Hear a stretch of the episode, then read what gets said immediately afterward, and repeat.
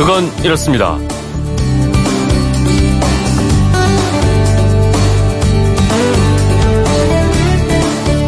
안녕하십니까 전종원입니다. 우리가 잠을 잘 때도 자지 않고 쉴 때도 쉬지 않는 게 바로 이자입니다. 아, 내가 받는 거면 괜찮지만 내야 하는 이자는 그것도 금리가 높은 이자는 우리를 참 힘들게 만들죠. 아, 혹시 제2금융권에서 고금리로 주택담보대출을 받으신 게 있으신가요? 있다면 제가 돈 되는 정보 하나 알려드리겠습니다.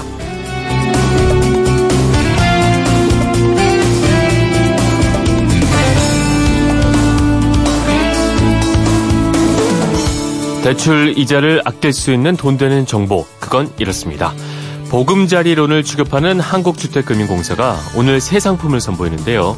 더 나은 보금자리론이라는 이름의 이 상품은 제2금융권 대출, 그러니까 저축은행이나 보험회사, 상호금융 등에서 이 변동금리 일시상환 조건으로 받은 이 주택담보대출을 장기 고정금리, 분할상환 대출로 전환을 해주는 그런 상품입니다. 어, 제2금융권에서 고금리 주택담보대출을 받은 대출자가 갈아탈 경우에 이자 비용을 50% 이상 절감할 수 있다는 게 주택금융공사의 설명인데요. 예컨대 어, 연 5%의 변동금리의 일시 상환 조건으로 2억 원의 대출을 받은 사람이 연 3.65%의 아, 더 나은 보금자리론으로 갈아타게 되면요.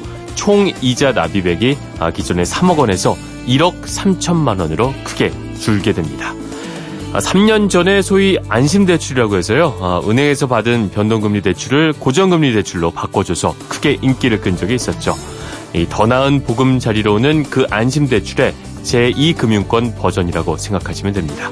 소득 제한 조건 등이 있어서 뭐 아무나 다 갈아탈 수 있는 건 아니겠지만 한번 비교해 보는 것도 좋을 것 같습니다. 돈 되는 정보 맞는 것 같죠?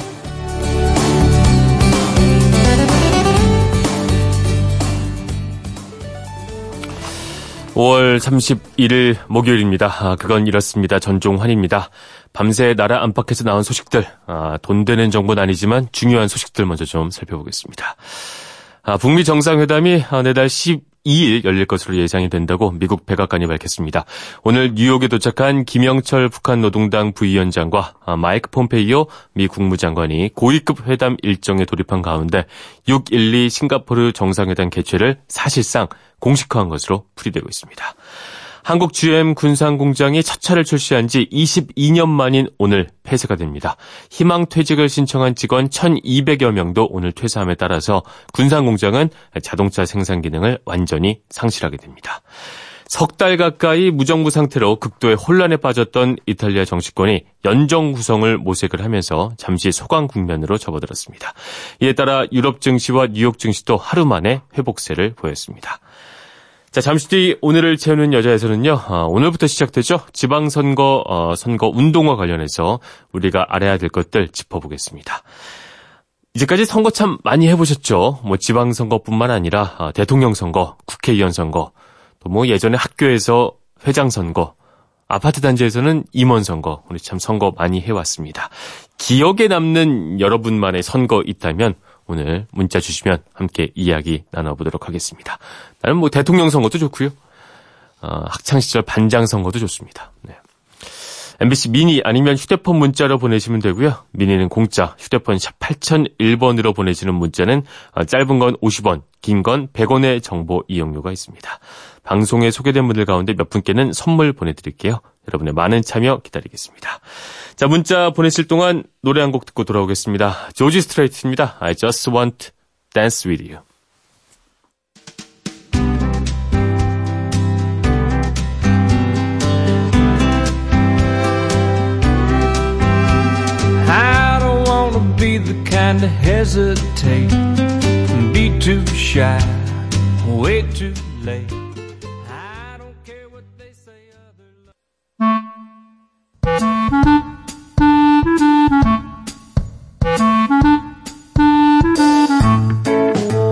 오늘을 꽉 채워줄 생활 정보 알려드립니다. 오늘을 채우는 여자 곽지연 리포터 나오셨습니다. 안녕하세요. 네, 안녕하세요. 네, 이제 선거 얼마 남지 않았어요. 두 주도 남지 않은 것 네. 같은데 오늘 선거 관련 정보 갖고 오셨다고요? 네, 제7회 전국 동시 지방선거 앞두고 등록 후보자들은 오늘 5월 31일부터 선거 운동을 시작합니다. 네, 선거 일정이 대략 어떻게 됐죠, 이번에? 일단 오늘부터 선거 전날인 6월 12일까지 선거 운동을 하게 되고요. 네. 오늘까지는 내가 유권자로 잘 들어가 있는지 각 시군 홈페이지를 통해서 이제 선거인 명부를 열람할 수 있습니다. 네. 그리고 내일 금요일은 선거인 명부가 확정되는 날이고요. 그렇군요. 그리고 6월 8일과 9일, 그러니까 다음 주 금토는 사전 투표가 진행되거든요. 네. 금토 오전 6시부터 오후 6시까지 이틀간 음. 사전 투표하실 수 있고요. 네. 그리고 13일 수요일 지방선거는 오전 6시부터 오후 6시까지 진행되겠어요.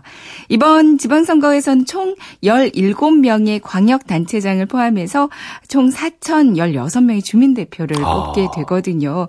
후보자만 해도 만 명 정도가 되는 인원이 이번 선거를 위해서 막 뛰게 되는 거죠. 그래서 지방선거 좀 어려운 점이 있어요. 총선이나 대선은 딱 알고 뽑는데 그죠. 가서 그냥 아 그냥 정당 보고 인상 좋은 분 보고 네. 없지 않아 또 이런 경향이 있는데 말이죠. 맞습니다. 이 정보가 별로 없어서 그런 것 같아요. 네, 아마 잘 몰라서 이번에도 그냥 정당 보고 찍거나 하시는. 분들도 계실 것 같은데요. 네. 이런 고충을 해결하기 위해서 아주 좋은 정보가 있어서 오늘 그거 알려드릴까 해요. 네. 중앙선거관리위원회에서는 정책 공약 알림이 음. 사이트를 운영하고 있습니다. 여기 들어가면 모든 정보가 다 망라되어 있는 건가요? 네, 맞습니다. 네. 중앙선거관리위원회 정책 공약 알림이 홈페이지로 들어가시면 되는데요. 네. 팔로시.nec.go.kr로 들어가시면 돼요. 네. 어, 여길 이용하면 모든 후보자들의 공약을 살펴보실 수 있습니다. 특히 우리 동네 후보자 찾기를 클릭하고요. 네. 내가 살고 있는 동네를 선택하면 이제 내가 뽑아야 할 시도지사, 교육감, 구시군 의장, 시도의원, 구시군 의원, 교육의원 이렇게 후보자들의 사진이 쭉 나오거든요. 음. 그리고 후보자 정보 보기를 누르면 후보자들의 정보 그 공약들 네. 이런 것들을 아주 쉽게 확인해 보실 수가 있어요. 정보들은 자세하게 다 공개가 되어 있는 건가요? 물론입니다. 네. 뭐 재산, 납세, 병역과 정과 그러니까 오. 후보자들의 기본적인 신상 정보는 물론이고요. 네. 지난 선거 당선자들의 선거 공보도 함께 확인하실 음. 수가 있거든요. 이게 또 눌러보는 재미도 그렇겠네요. 좀 쏠쏠하더라고요. 네. 뿐만 아니라 후보자들의 책자형 선거 공보물이 그 PDF 파일 형태로 업로드가 돼 있어요. 네. 그러니까 주소지가 바뀌었거나 해서 이 공보물을 받아보지 못하시는 분들도 음. 계시잖아요. 여기서 그렇죠. 업로드 받으셔도 됩니다. 또 지난 4월부터는 우리 동네 공약 지도 서비스라고 이런 서비스가 제공이 되고 있다고요? 네. 지난 4월 24일부터 중앙선거관리위원회 홈페이지와 모바일 앱 선거 정보를 통해서 네. 우리 동네 공약지도 온라인 서비스가 진행되고 있거든요. 그러니까 우리 동네 공약지도는 정당과 후보자의 정책과 공약 개발을 지원하고 네. 또 유권자의 공약 제안을 활성화하기 위해서 제작된 거라고 그래요. 지역별 주민들의 주요 관심사를 빅데이터로 분석한 어, 자료라고 그렇군요. 하거든요. 네. 홈페이지 들어가서 우리 동네 공약 지도를 클릭하고 네. 시도나 구시군을 선택하고요. 그렇죠. 그럼 일단 우리 동네에서 주요 이슈들이 언론사에서 많이 다뤄졌던 순위별로 오. 아니면 지방의회에서 많이 다뤘던 주제별로 그 순위를 확인해 보실 수 있고요. 네. 진짜 좋은 점이 내가 원하는 고- 우리 동네 공약을 직접 제안해 볼 수가 있습니다. 아, 그럼 여기서 제안을 하면 곧바로 이제 후보자들이 보고 나서 아, 실제로 이 지역을 위한 공약을 만들어갈 수도 있는 거겠군요. 그러니까요. 음. 그러니까 저희 동네 서대문구거든요. 네. 클릭을 해보니까 뭐 상가 재건축해 주세요. 네. 반려견 운동장 만들어 주세요. 무학지 지하철역에 에스컬레이터 설치해 주세요. 뭐 이런. 아, 정말 실생활에 필요한 것들이죠. 네, 그런 희망 공약들이 정말 많더라고요. 네. 그러니까 유권자는 이렇게 적극적으로 제안을 하고 정당 후보자는 수요에 맞는 정책 공약을 개발하고 네. 이게 진정한 동네 어, 민주주의가 그렇네요. 아닐까 어, 많이 활용됐으면 좋겠더라고요. 그렇죠. 이렇게 하고 나서 지방선거에 임하면 훨씬 더 적극적인 자세로 임할 수가 있을 것 같은데 맞습니다. 말이죠.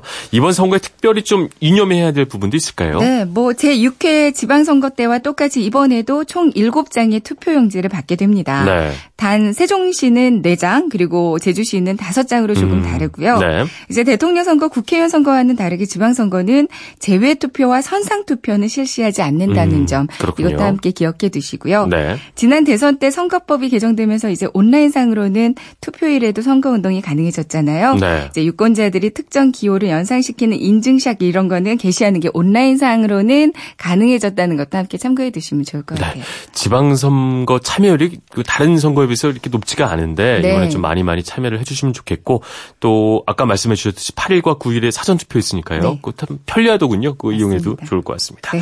네, 오늘도 알차게 꽉찬 정보였습니다. 지금까지 오늘 채운 여자 곽지연 리포터였습니다. 고맙습니다. 네, 고맙습니다. 고맙습니다.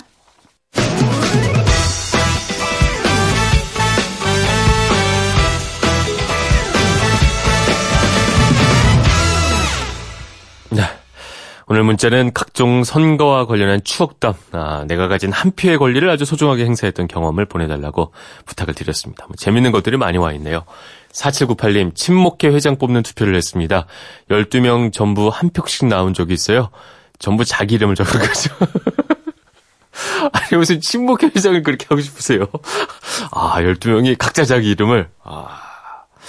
아니, 뭐, 돌아보면 저도 그, 초등학교 때 뭐, 반장 선거 할 때 제 이름 적었던 적도 있는 것 같아요. 꼭 뭐, 하고 싶은 욕심도 있고.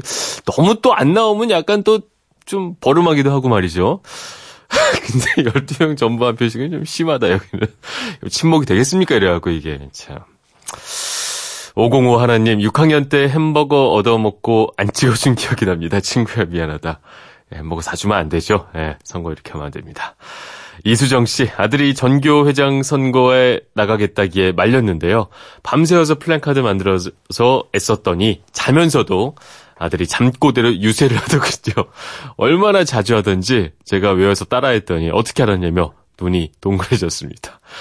5208님은요, 2001년 군 입대를 해서 햇병아리 시절에 군용 트럭 타고 각 잡고 대선 투표하러 가던 날이 기억에 남습니다.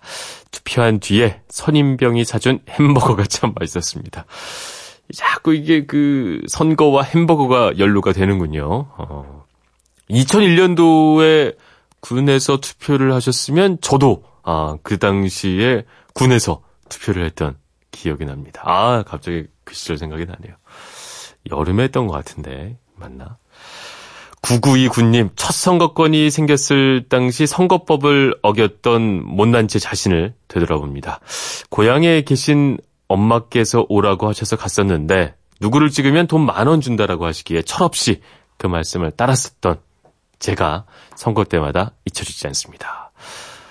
마지막으로 9029님, 아, 지난 총선 때 일반인으로 인터넷 접수해서 개표 참관인을 했습니다. 네, 참 좋았습니다. 개표가 제 손과 눈에 달린 것 같아서 자랑스럽기까지 했습니다. 네, 이렇게 선거와 관련된 추억담 여러분 다 보내주셨습니다. 저도 아, 자랑을 한번 하자면 어, 제 기억에 가장 그 진하게 남은 기억이 하나 있는데 초등학교 3학년 때였어요. 아, 저희 반에 53명이 반장 선거를 했는데 제가 48표 몰표를 받아서 반장이 된 아, 유일한 아, 제 인생의 봄날은 그때였구나. 왜 하필 10살 때 내 인생의 봄날은 왔을까? 뭐 이런 생각을 하게 되는. 그때 참 친구들 좋았었는데 말이죠. 청취자 여러분과 함께 만들어가는 그건 이렇습니다. 전종환입니다.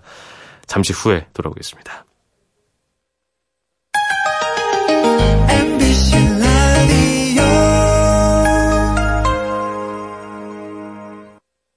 왜라는 말을 다른 나라 사람들은 어떻게 소리낼까요?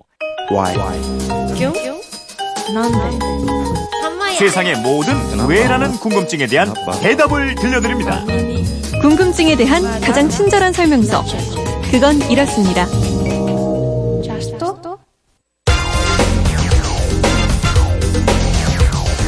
궁금증이 지식이 되는 아하! 네, 중앙선거관리위원회가 선거 참여를 독려하기 위해서 만든 애니메이션 우리 동네를 지켜라 일부를 들어봤습니다. 아, 휴대폰 뒷번호 1787님께서 이런 궁금증 보내주셨습니다.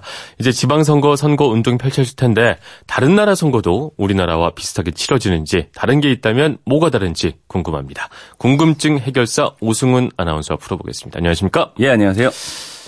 오승훈 아나운서는 성우 얘기 나왔으니까 말인데 네. 아, 반장 같은 거 참 많이 했을 스타일이에요. 그런 걸 왜 물어요? 솔직히 말해요. 초등학교부터 고등학교 때까지 얼마나 해봤어요? 쭉 했어요. 안 했던 적이 없는 것 같아요. 아이고.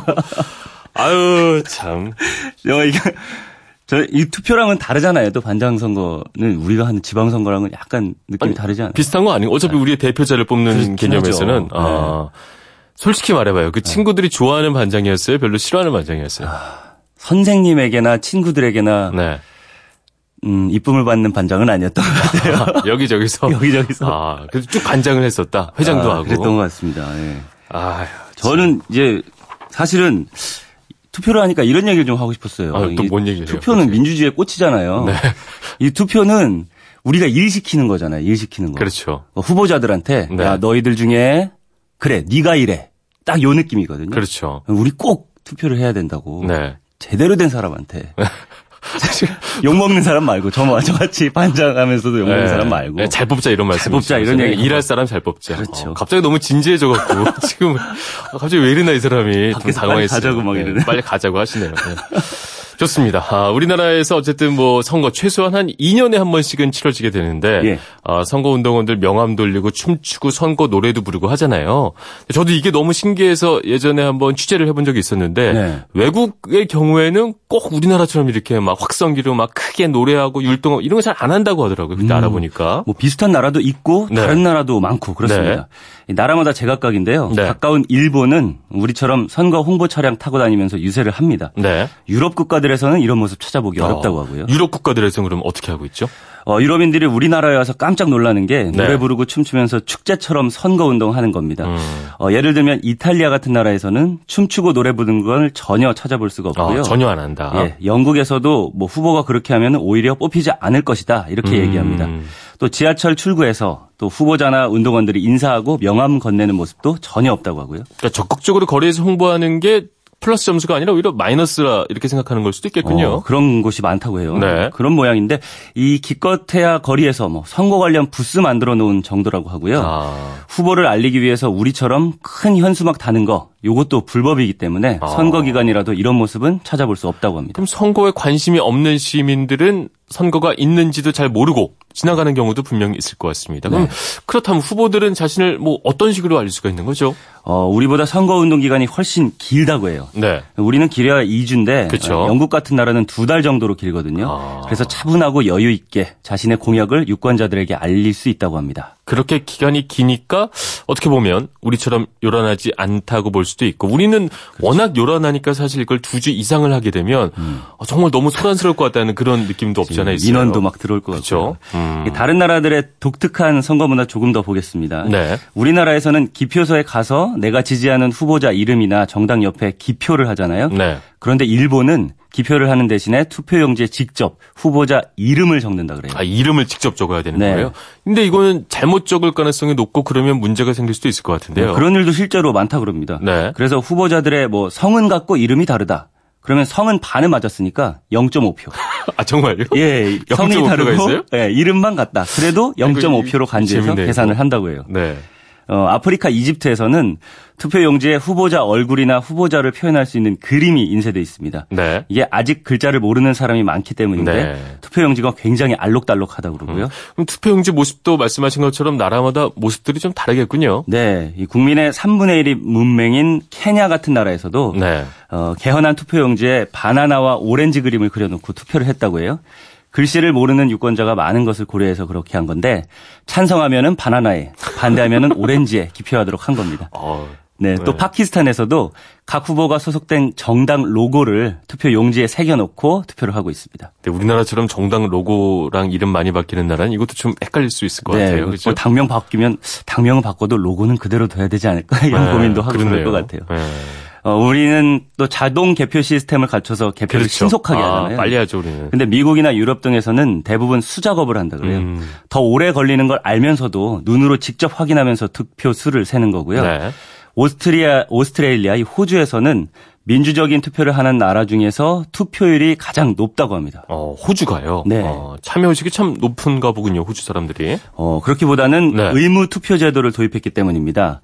18세 이상 투표권을 가진 사람은 반드시 선거 명부에 이름을 등록해야 되고요. 네. 투표를 안 하면은 벌금을 내야 돼요. 아. 그래서 투표율이 90%를 넘어간다고 해요. 그러니까 안 하면 불이익을 그냥 제대로 주는 거군요. 맞습니다. 어, 이것도 괜찮네요. 어, 네. 의무 투표제를 하는 나라가 의외로 많아요. 네. 벨기에, 룩셈부르크, 이집트, 싱가포르, 필리핀, 아르헨티나 같은 나라도 투표를 하지 않으면 벌금을 부과하고 있고요. 네. 베네수엘라는 벌금 대신에 은행에서 돈을 못 빌리게 하거나 해외 여행을 금지합니다. 야, 세다, 이거. 예. 그리고 아르헨티나는요. 네. 벌금 부과뿐만 아니라 3년 동안 공무원 취업이 금지되고요. 이탈리아에서는 보육원에 자녀 입학 신청을 할 때 허가를 해주지 않는다고 하고 네. 이거 세죠. 어, 다 세네요, 이거. 젊은 층의 투표율 진짜 높겠다. 공무원 취업 아예 못하게 하면 말이죠. 네, 어, 세네요. 근데 이게 어쨌든 국민으로서 의무를 다하지 않으면 불이익 주겠다 이건데, 듣고 보니까, 어, 괜찮네요. 네. 할수 있는 것 같아요. 도입할 수 있는 그렇죠. 제도인 것 같아요. 음, 우리나라는 뭐 대통령 선거와 국회의원 선거, 지방선거 순으로 투표율이 높잖아요. 그렇죠. 이 투표율에 대해서 말씀을 드리면 지방선거 투표율이 가장 우리는 낮은 편인데 그렇죠. 독일 같은 나라에서는 지방선거에 대한 관심이 오히려 높은 편이더라고요. 네. 이탈리아도 어, 국민들이 중앙 정부에 대한 관심보다는 지방 정부에 더 관심이 많고 더 중요하게 여기고 있다고 합니다. 그렇죠. 우리 생활에 밀접한 것들은 사실은 아, 지방 정부에서 결정을 하는데 사실 우리나라는 아직까지 이게 아주 잘 정착됐다고 보기에는 또 사람들이 그만한 관심이 또 없는 것 같아요. 그렇습니다. 좀 더 관심을 가져야 될것 예, 같습니다. 우리도 지방 선거에 관심을 높일 필요가 있겠고요. 네. 어, 네덜란드에서는 또 위임 투표제를 하고 있어요. 네. 서명을 한 다음에 내 투표권을 가족이나 친구 또 지인한테 어, 위임을 하는 어, 겁니다. 위임을 할 수가 있군요. 예, 위임 받은 사람은 최대 두 명까지 받을 수 있으니까 네. 네 표까지 합치면 최대 세 표까지 어. 투표를 할 수 있는 거죠. 참 재미있으면서도 또 우리가 한번 생각해 볼 만한 그런 선거 문화가 참 많은 것 같습니다. 네, 또 재미있는 거 말씀드릴게요. 네. 브라질에서는 이 투표일 하루 전날에는 술을 팔지 못하게 돼 있습니다. 술에 취하거나 이 숙취로 인해서 투표를 못하게 되는 걸 막기 아, 이거 위해서. 세다 이것도. 네. 인도나 필리핀에서는요. 네. 투표를 했는지 안 했는지 네. 그 사람의 모습만 보면 딱 알 수 있다 그래요. 이거 어떻게 할수 있는 거예요? 예, 인도에서는 투표를 마치면 손톱에 네. 매직으로 일자를 표시해 줍니다. 이게 유성 매직이라서 2, 3주 동안은 지워지지 않고요. 필리핀에서 도 투표 마지막 과정에서 잘 지워지지 않는 네. 청색 잉크를 손가락에 발라서 표시를 해요. 어. 이렇게 손가락에 잉크를 바르는 거는 중복 투표를 막기 위해서라고 합니다. 네. 야, 2, 3주 동안 지워주지 않고 나 투표했습니다. 이게 다 알리고 다니는 네. 거네요. 세다, 그렇죠. 이것도. 네. 이색적인 선거제도가 참 많은 것 같습니다. 네. 그러면 오늘의 앗 이런 것까지는요. 외국인들도 우리나라에서 투표를 할 수 있다는 거 알고 계세요? 어, 저는 몰랐어요. 음. 어, 할 수 있나요, 외국인이? 이게 제법 오래됐다 그래요. 네. 2006년부터 시행 중이니까 우리나라에 우리나라는 아시아에서는 유일하게 어, 외국인에게 선거 문호를 개방했습니다. 네. 대통령이나 국회의원을 뽑는 선거에서는 아니고요.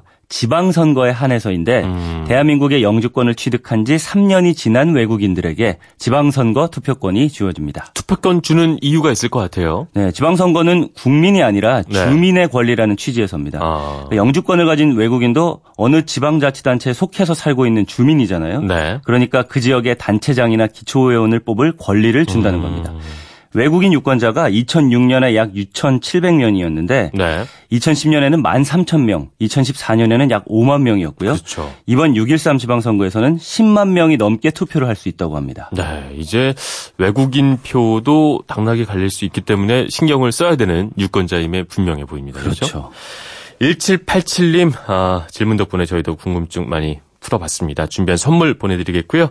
아, 이렇게 참여하고 싶은 분들 어떻게 하면 될까요? 네, 그건 이렇습니다. 인터넷 게시판이나 MBC 미니 아니면 휴대전화 문자 샵 8001로 보내주시면 됩니다. 문자 보내실 때는 미니는 공짜지만 휴대전화는 짧은 건 50원, 긴 건 100원의 이용료가 있다는 거 알고 계세요? 네, 궁금증이 지식이 되는 아하, 우리 반장 전문가였던 오승훈 아나운서와 함께 해봤습니다. 내일도 잘 부탁드리겠습니다. 고맙습니다. 감사합니다.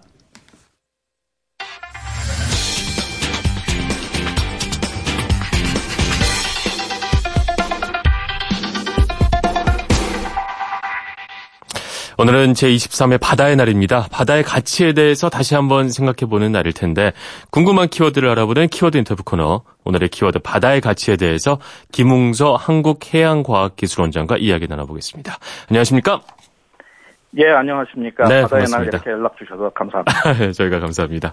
예. 아, 지구 표면의 70%가 바다라고 하고 특히 우리나라 같은 경우에는 뭐 3년이 다 바다잖아요.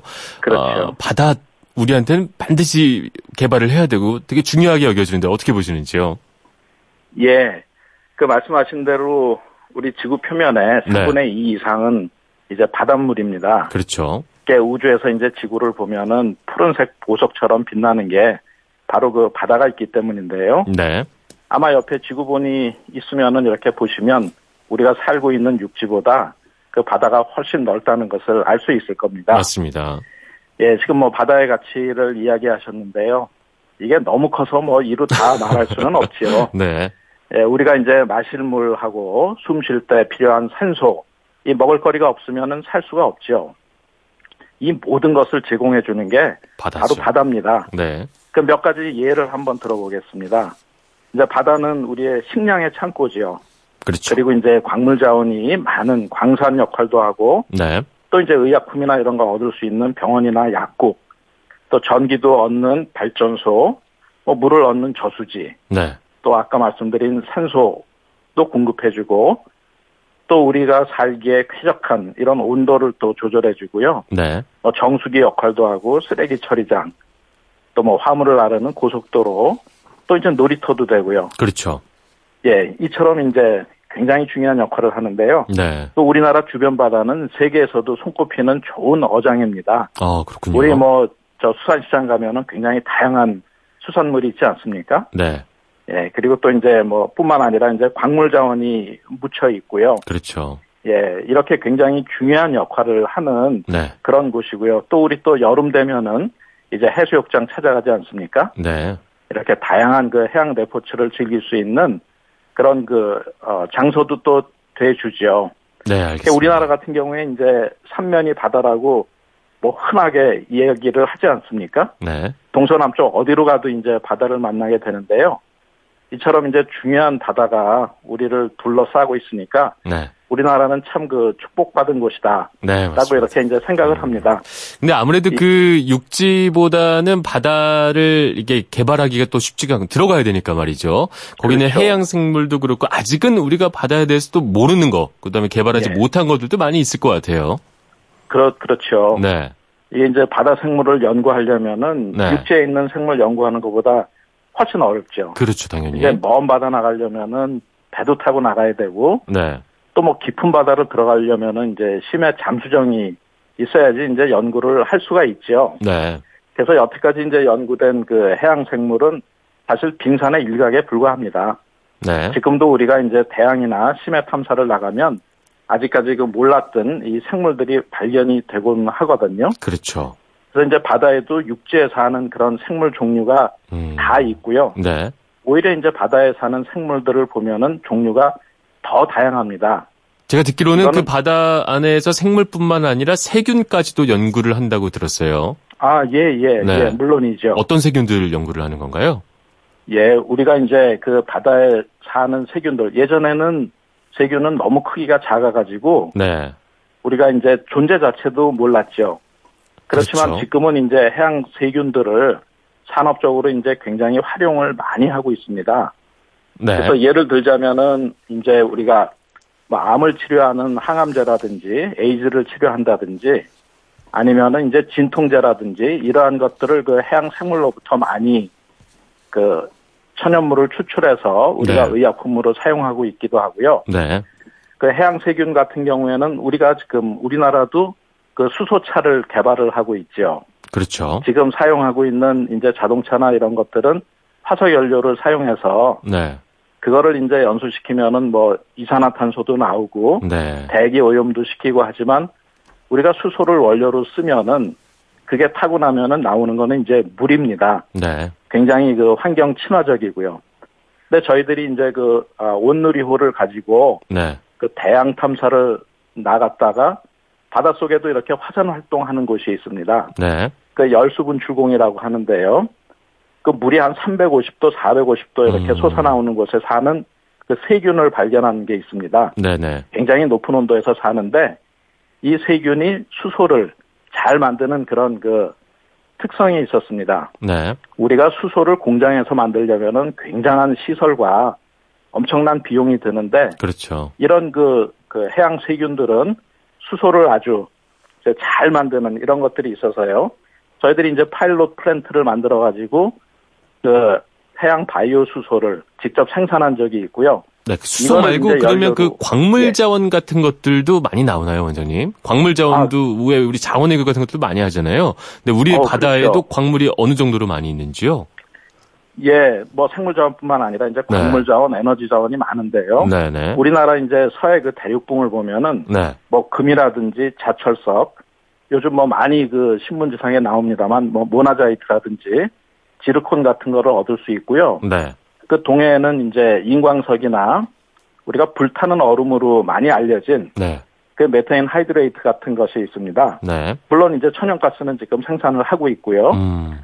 또 우리나라 이제 배타적 경제 수역 그 이의지는 아니지만 네. 어느 나라에도 속하지 않은 그 공해상이나 네. 다른 나라 이의지에 있는 광물 자원도 저희들이 그 개발을 하고 있습니다. 네. 그래서 이제 바다에서 얻을 수 있는 광물 자원에는 그 망가니즈 단계나 뭐 망가니즈 각 열수광상 이런 것들이 있는데 또 우리가 최근 그 바다 모래나 이런 골재 자원도 또 있고요. 네. 에너지 자원으로는 뭐 석유라든지 천연가스, 아까 말씀드린 이제 가스 hydrate 이런 것들이 있고요. 또 최근에 이제 그 신재생 에너지로 우리가 뭐 시화호에 이미 그 조력 발전소가 있습니다만 네. 그 조력이라든지 조석간만의 차를 이용하는 거, 그다음에 또 빠른 바닷물의 흐름을 이용하는 이런 조류 발전, 그리고 파도를 이용해서 발전하는 이제 파력 발전, 해양 온도차, 해상 풍력 이렇게 이제 그 신재생 에너지를 이용할 수 있는 그런 가능성이 바다에는 무한한 무한하게 이제 열려 있죠. 네, 알겠습니다. 저희가 시간이 많지 않아서 마지막 질문 간단한 게만 하나 드리겠습니다. 예. 마지막으로 이제 우리가 바다와 뗄래야 뗄 수가 없는 나라임에는 분명해 보이고 그렇죠. 아, 자원의 보고인 것도 맞는데 우리가 예. 어떤 시각으로 좀 바다를 바라봤으면 좋겠다. 이렇게 간단하게만 좀 말씀 좀 부탁드릴게요. 마지막으로. 예, 우리 예전에는 뭐 네. 바다는 무한한 자원을 가지고 있고 우리가 암만 그거를 많이 이용을 해도 줄어들지 않는다라고 이제 이렇게 생각을 했었는데요. 그렇죠. 사실 바다에 있는 자원들도 우리가 그 많이 쓰다 보면은 고갈될 수가 있어서 우리가 보호하는 네. 그런 마음가짐도 필요하고요. 네네. 특히 이제 뭐 수산자원 같은 경우에도 요새 해양 오염이라든지 기후 변화, 남핵 같은 걸로 굉장히 이제 많이 줄었죠. 네. 예전에 흔하던 뭐 명태가 지금은 사라져 버리고 그렇죠. 조기도 보기가 힘들고요. 네. 그래서 우리가 이제 바다의 환경을 잘 그 보호하고 아, 이런 자원을 지속 가능한 방법으로 개발할 수 있도록 아, 그렇게 노력하는 것이 필요하다고 봅니다. 네, 알겠습니다. 바다의 날 맞아서 김웅서 한국해양과학기술원장님과 이야기 나눠봤습니다. 오늘 말씀 감사합니다. 예, 예, 감사합니다. 네, 고맙습니다. 예.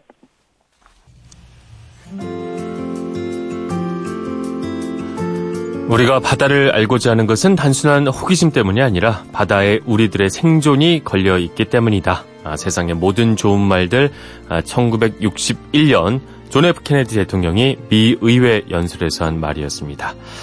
아, 2018년을 사는 우리에게도 해당되는 말이겠죠. 네, 바다의 날에 함께했던 그건 이렇습니다. 오늘 마지막 노래 아, 토이입니다. 김동률이 불렀죠.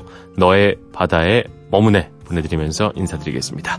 지금까지 아나운서 전종환이었습니다. 목요일 아침이죠. 모두 힘내십시오.